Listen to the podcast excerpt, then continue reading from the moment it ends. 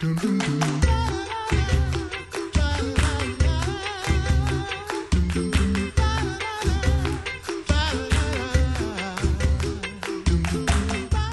listening to the Coffee Hour. I'm Andy Bates. I'm Sarah Gulseth. It is Thursday, September 5th. I'm excited. It's not every day that we get to have a poet in studio. Not most days. Not most days. Uh, but it's exciting. Uh, it's, it's great to have Tanner Olson, poet of Written to Speak. Thanks for joining us in the studio this morning. Oh, it's good to be here. Uh, you had you've had a busy 24 hours. You had an event last night. You had a school yesterday, and uh, now on this world tour, stopping by KFUO studios. To, Yeah, uh, world to be- tour. Yep. To be in, The on the world tour of coffee hour. So we're we're privileged to have you in studio. Where did t- let's learn a little bit about Tanner. Okay. Um, where did your interest in poetry begin? Uh, growing up, I had a huge interest in punk rock music. Yes. But I am, Yes. I cannot sing. I cannot play music. Like I'm just really bad at both. My wife always tells me, maybe you shouldn't sing right now. It's all right. Uh, it's just not very good. Uh, but when I was in seventh grade, I had a crush on a girl, and so I started writing poetry in Of my course. room. Uh, and it was like a really bad poem. It was like your hair is like silk, the color of chocolate milk, right? Like not very That's good great. poetry. So hopefully, that.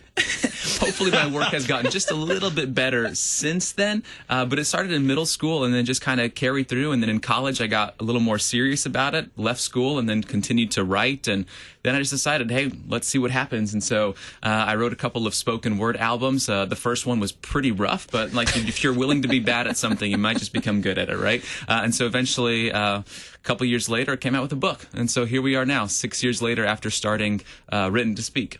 That's pretty cool. Yeah. It's a fun story. It's been a long, been a long ride. Yeah. I feel like a lot of great things just come out of like some weird thing that happened in middle school.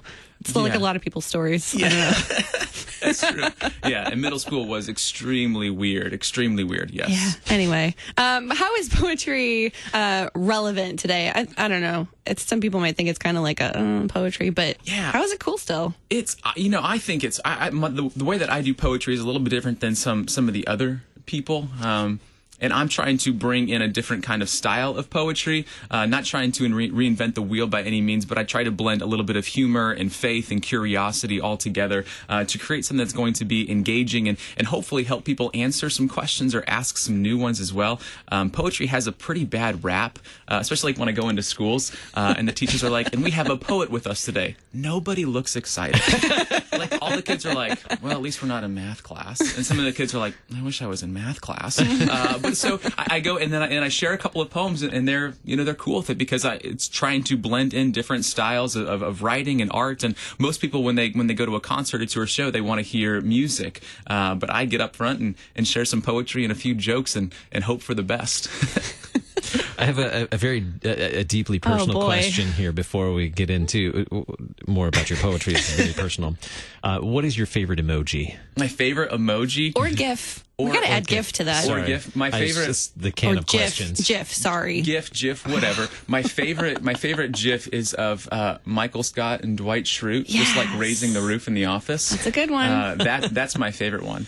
Now so I, I guess I have to throw this question out now that I've asked that's it. sad. It's the can of curious questions. Kind All of right, so curious questions. It's so good. how has how has your poetry given you an opportunity to express your faith to others? Yeah, uh, it's been really interesting, and, and if I talk to some people about it, they'll be like, "Hey, your your writing has a lot of faith undertones involved in it." And I think for me, a lot of my writing it's very personal, and I try to blend in a couple of um, either questions that I'm asking, things that I am praying, or um, just things that I wonder about who Jesus is, what He has done, um, the work of the Holy Spirit, and like who God is as a creator, and trying to blend those in with with a little bit of wrestling and a little bit of understanding, and just trying to find some clarity. Um, I think that writing is one of the the best forms of, of therapy, and and, uh, and a blank page is a great place to wrestle and to learn. And so when I sit down to write, my hope is to um, speak to somebody who's struggling with something or working through something, but also I'm that person as well who's working through something and struggling with something. So I hope that faith outshines a lot of it.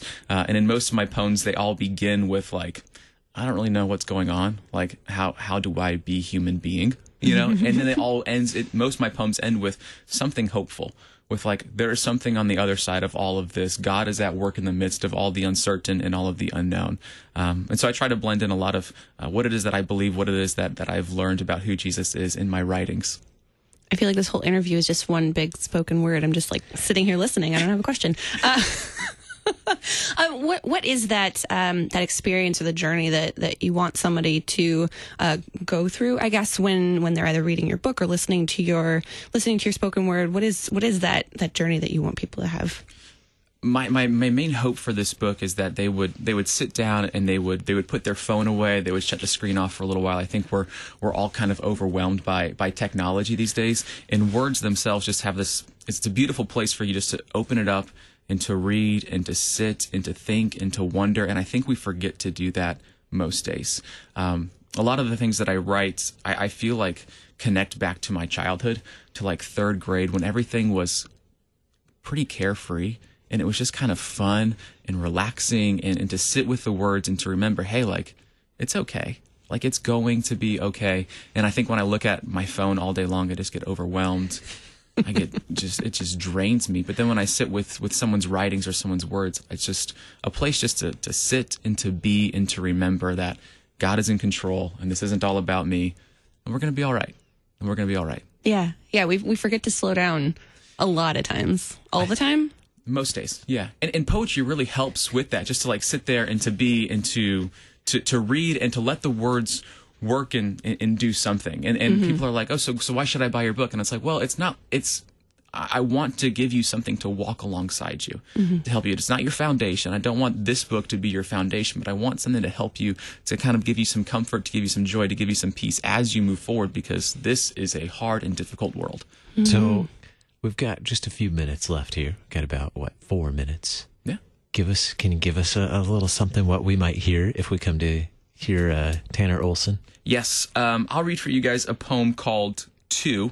Um, it's off of an EP that I released, and it's also in the book. Uh, I have a lot of stuff on Spotify, iTunes, all that kind of stuff under the name Written to Speak. So if you'd like to listen to it with some music to it, you can. But this is a piece called Two, and it goes like this.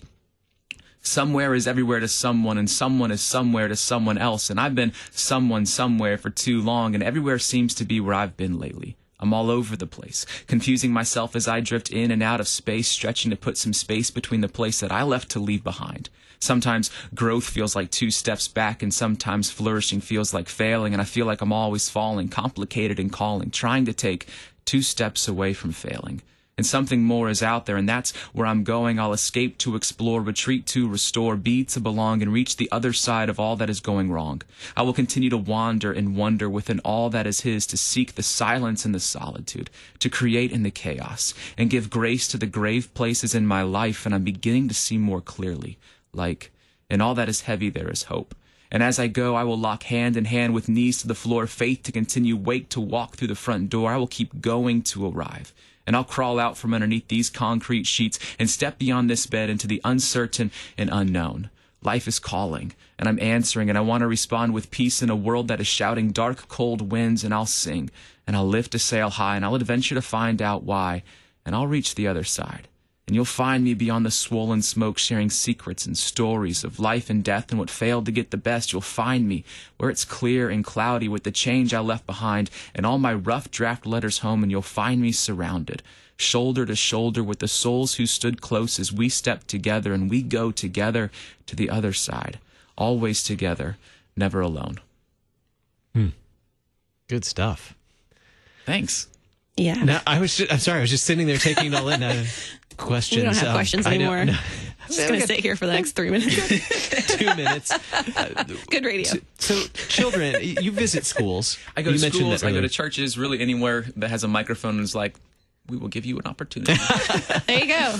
What do you want children to gain from your poetry? I believe that children are the best writers and poets out there, but they don't know that yet.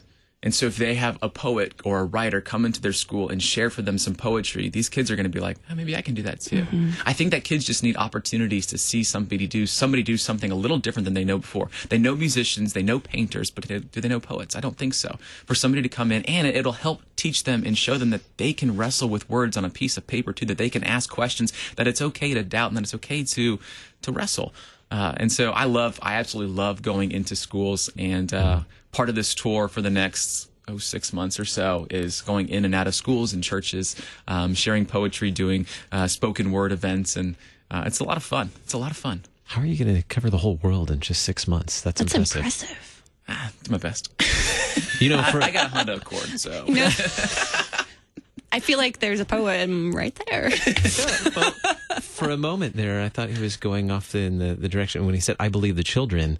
I, Oh, dear. I well, I, I thought we were going the direction of the great poet Whitney Houston there. Uh-huh. Oh, yes, so yeah. not not that direction. Not on this program. Tanner, how can we how can we follow you and uh, and and uh, written to speak, learn more about where you're going to be, Yeah. and uh, you know maybe maybe get your EP as well. Oh yeah. So if you have the internet, it's a very popular thing these days. Just type in the words written to speak. You can go to written to speak.com. If you have Instagram, type in written to speak, Twitter, written to speak, Facebook, still happening. Uh, written to speak is there as well. Uh, all of my writing is under under written to speak, uh, and you can get the book on my website or on Amazon. And the book is called I'm All Over the Place. It's a yellow book, and I hope you like it. It is very yellow. It is very yellow. I like yellow. I, I think I think we should give a shout out to your alma mater today as well. oh, yeah. We should. Concordia, Wisconsin. Let's Yeah. go. Yeah. We love Concordia, Wisconsin. It's true. Thank you so much for being on the coffee hour today, Tanner. It's great to meet you. And uh, folks, check out Written to Speak. Thanks for being our guest. Thanks for having me. I'm Andy Bates. I'm Sarah Gulseth.